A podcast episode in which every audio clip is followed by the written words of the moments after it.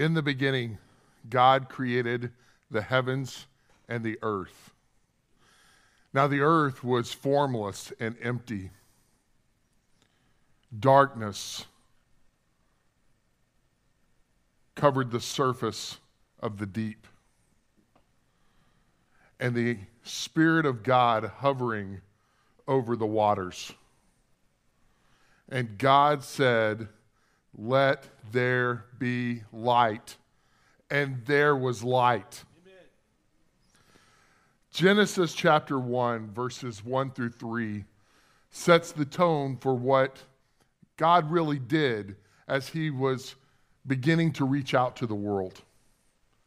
If you can imagine what it was like before there was an earth, before there were stars, before we could look up at night and see all of God's creation, there was nothing. Only silence. The absence of a relationship with God. But God broke the silence and brought light into the world. He brought light into the world when He created it at the beginning, and He also brought light into the world whenever Jesus came into this world. The Old Testament, Genesis, tells us that God brought light into the world, but, but John chapter 1 also tells us that God brought light into the world. It says in John chapter 1, verses 1 through 5 In the beginning was the Word, and the Word was with God and the Word was God. He was God. He was with God in the beginning, and through him all things were made. Without him nothing was made that has been made. In him was life, and that life was the light of all mankind. The light shines in the darkness, and the darkness has not overcome it. God always had a plan to restore his relationship with us. Whenever Adam and Eve failed in the garden to obey God, God didn't say, Now I want you to make it better. No, he said that he had a plan.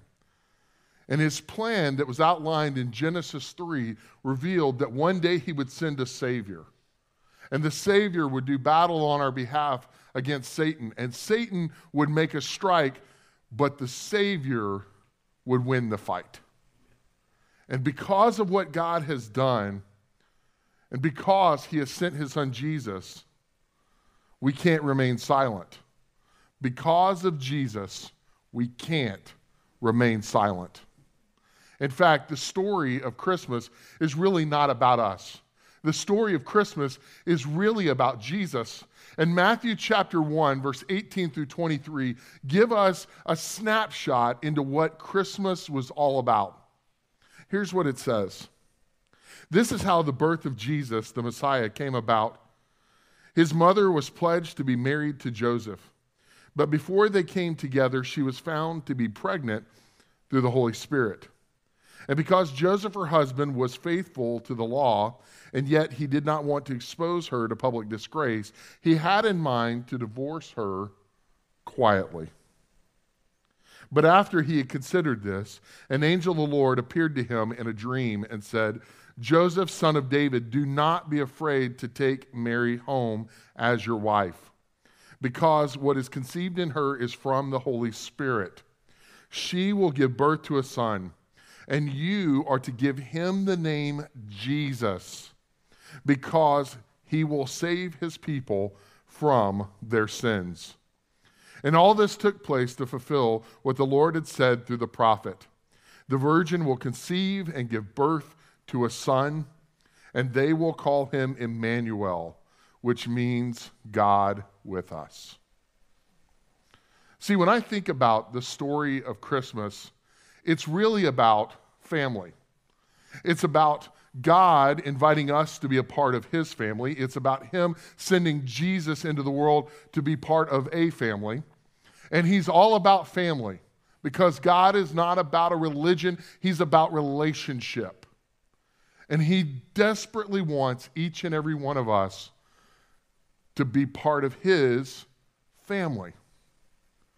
whenever I think about family, I, I, I can't help but think about the most recent visit from my parents. My, my parents are in their 70s, and this whole adoption and foster care uh, that, that we do as a family is a very new concept for them personally. And, and so they knew some of the boys that had been adopted and been foster kids in our family for a year now, but, but they didn't know the two youngest and newest members of our family through the foster care. Uh, they had not met Tear Tear. They'd only heard stories, and they hadn't met JoJo. They'd only heard stories and seen pictures. And so, so they, they were excited to meet him. And, and I can remember when my mom got there, uh, she began to talk to the boys and play with the boys a little bit upstairs and joke with them. And then, and then JoJo comes up and he takes her by the hand and he says, he says, Grandma, come downstairs and take a look at the tree. We have this Christmas tree and we're so excited about Christmas. And so my mom said, Well, sure, that sounds great. And so she made her way down the stairs into our basement. And they were down there, not just for a few minutes, but they were there for a while and we were upstairs and we were just, you know, drinking coffee and, and, and chatting. And I was talking to my dad and we were catching up on, on what was happening in the family. And, and I began to think, it's been a while since my mom has come up. And then after about an hour, my mom comes back up the stairs with the boys, and the boys go back downstairs to play. And that's whenever I found out that my mom had looked at the Christmas tree, looked at all the stockings, looked at their rooms. Uh, he pulled out some toys. JoJo pulled out some things that had to be put together, and he kind of struggled to put those things together. And so, because she was a teacher, she sat down and she worked with him and helped him to figure out the puzzles that he had. And then JoJo looked at her and he said, Grandma, will you play hide and go seek with me? And she's in her 70s, but she's game. And so she said, Okay, fine. Do you want me to hide or do you want me to look first? He said, You hide first. And so he hid his eyes and he began to count one, two, four, seven, you know, just like any kid would. My mom was looking around, where can I hide? Where can I hide? And, and, and, and so she went and she hid in the bathroom shower. And so JoJo, he says, Ready or not, here I come. And he begins to look around, and, and, and she can hear him rustling around. He's looking behind the chairs, and he, he checked behind the tree, and he walked around. He opened up cupboards downstairs, and, and, and, and finally he came into the bathroom. He apparently used it, walked out, only to come back and discover that mom was hiding in the shower. And so he said, I found you. And they cheered. And, and he said, Now it's your turn. You find me. And so she went, she covered her eyes, and she began to count. And he ran around and he hid. And, and she said that, you know, it wasn't really hard to find him because he just couldn't remain silent. And he hid in a cupboard and, and you could see the cupboard shake as he would laugh. And so she would walk past it just to give him a little bit more time to know that you know he was doing a good job hiding. And then she found him. And he's like you found me. And her response was of course because i've been looking for you now whenever she came upstairs and she began to, to talk with us she pulled me aside and she said um, has jojo been tested for delayed learning. And I said, Why? And she said, Well, you know, he really struggled to put the puzzles together. And I, I just thought a boy of his age would, would do better. And I said, Well, how old do you think he is? And he said, Well, he's as big as the other boys. He's eight, right? And I said, No, he's five. And she went, Oh, now it makes sense. He's just really big for his age. Of course, a five year old wouldn't be able to figure all of this out. And the truth is, when it comes to Christmas, many of us have the same assumptions. If we were to just look around and make the assumption of what Christmas was all about, just based on what we see in our stores and, and, and how people react during the season, you would think that it's all about Christmas trees and that the whole meaning of Christmas is about shopping and buying items for ourselves and for our loved ones, and that it's about giving gifts to people that we care about. We would think that Christmas was about television shows that we're going to watch with our kids and, and, and, and lights and parades and, and all sorts of things. But see, that would be an assumption. Because until we have that aha moment and we realize that Christmas really isn't about us, but it's about Jesus coming to the world for us, then we have the moment where we say, oh, now it all makes sense. See, I think that one of the most beautiful songs that we sing during the Christmas season is Silent Night because it's about a holy night and it's about a Savior who comes to reach us. Whenever I take a look at the entire Bible, the Old Testament, the New Testament, I begin to discover that there really is a theme that runs completely from beginning to end about silence. And it's about Jesus breaking the silence. Because really, when it's very, very silent and it's very, very still, that's when we feel the most alone. But God breaks through all of that. And He broke through the silence in the beginning and he breaks through the silence in our pain, and he breaks through the silence of our suffering. And when we've all lost hope, he breaks through that as well. And what he offers is an invitation to be a part of his family because he's Emmanuel, he's God with us, and he's Jesus. And he's Jesus because he came to save us from the sins of the world. When we take a survey and look at what God says about silence and how Jesus comes, we begin to discover that there is an incredible story, a love story that God rolls out. Whenever God spoke to the prophet in Zephaniah, chapter 1, verse 7, he said, Be silent before the Lord God, for the day of the Lord is near. And this is Old Testament. And so when he says it was near, they had to wait for 400 years in silence, wondering when and where the Messiah would come.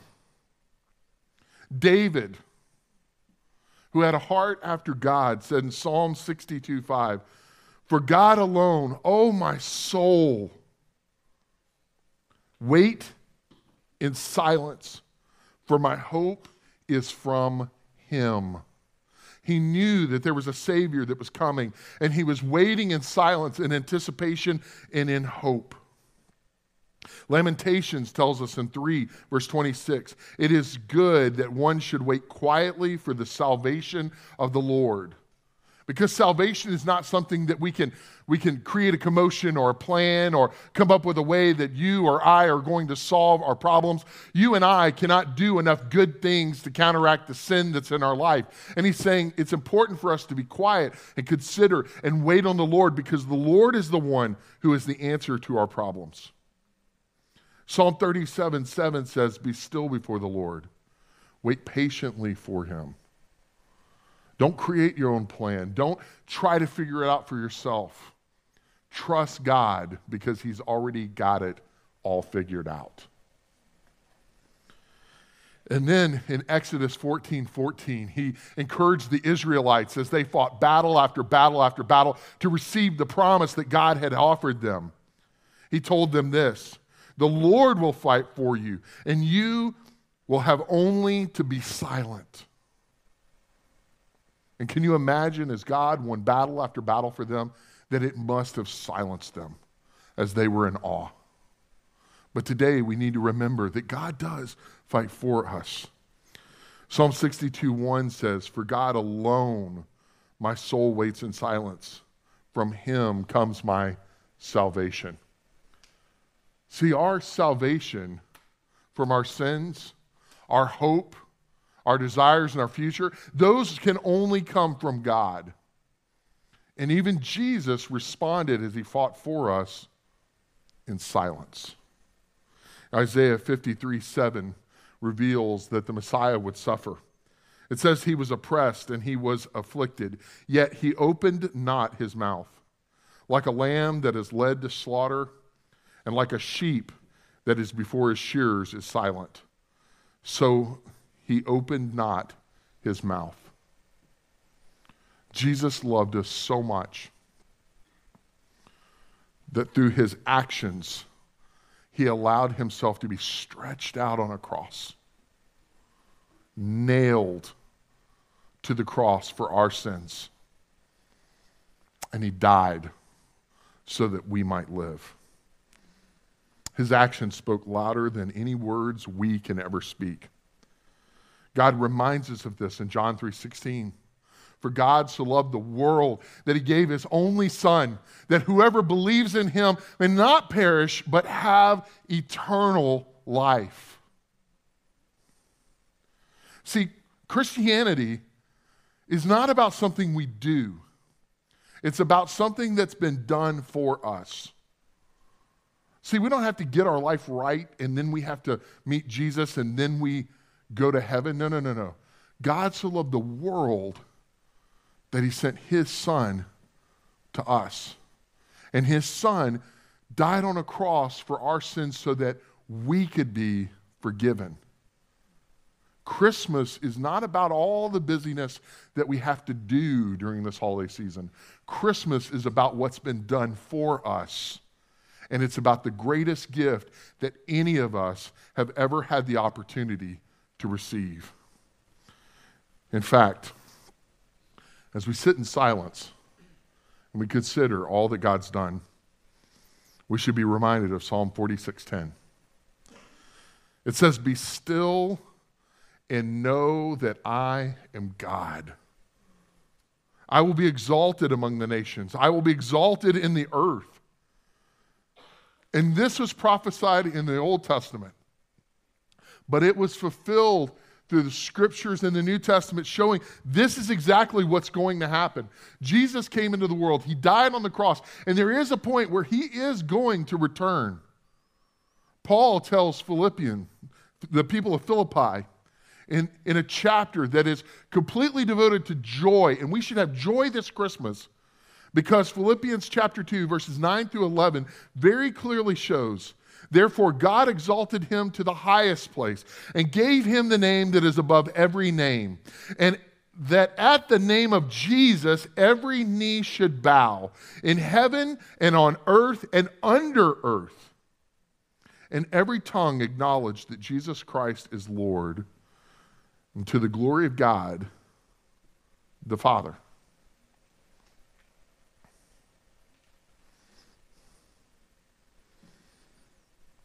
There is a point where every person is going to bow their knee.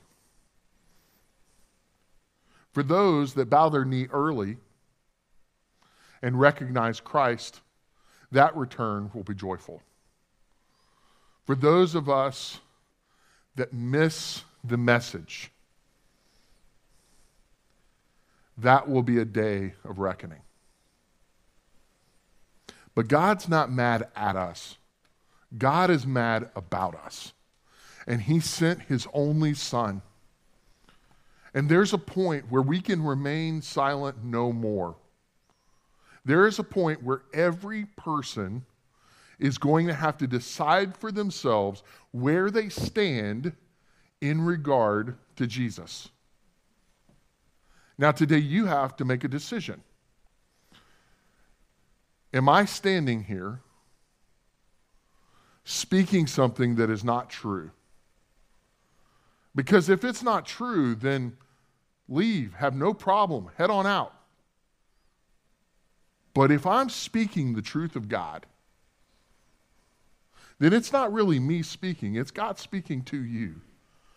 And what he's saying is very true. And I believe that what I'm saying is true. And I believe that every person needs to make sure that this Christmas is not a season of decoration, but that it is a season of declaration.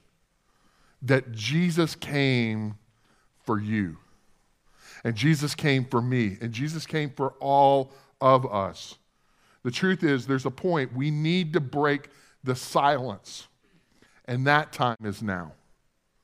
Romans 10, verse 9, very clearly tells us that if you declare with your mouth, Jesus is Lord and believe in your heart that God raised him from the dead, you will be saved. And you might wonder, saved from what? Listen, good people don't go to heaven, forgiven people do. And the thing that we have to be saved from is our sin.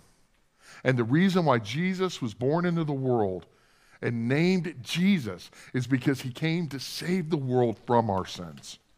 He pays the price, he offers a gift of eternal life, and whoever chooses it will be forgiven, will be adopted into his family, and will spend eternity with him. In heaven, there is no pain and there is no suffering. Today, I want to pray for you as we enter into this Christmas season, as we really consider what it's about. And I want us to prayerfully consider in the silence the decision that we're making and the life that we're going to live. Let us pray. Jesus, this Christmas, God, I pray that we would consider what you've done for us. That in the beginning you created the heavens and the earth. God, you made this world for us. You created heaven for us, and you want us to spend eternity with you there. You pushed out the darkness through your Son, Jesus Christ, who literally came to be born in a manger in Bethlehem so that he would grow to be a sinless example of your love and your grace and your mercy. And in his 30s, in the prime of his life, he died on a cross so that we could be forgiven of our sins. He not just died on a cross, but he was buried for three days. And after three days, he rose from the grave, proving that he could conquer death and that he could rise to life and that he has a place for you and I in heaven and he wants to do life with us right now. And all we have to do is confess that Jesus is Lord. In this moment, I'm going to ask that your location pastor come out. And as we consider in our silence,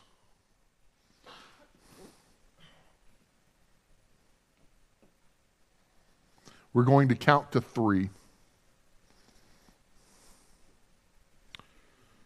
And for those of you that want to declare your faith and begin a relationship with Jesus,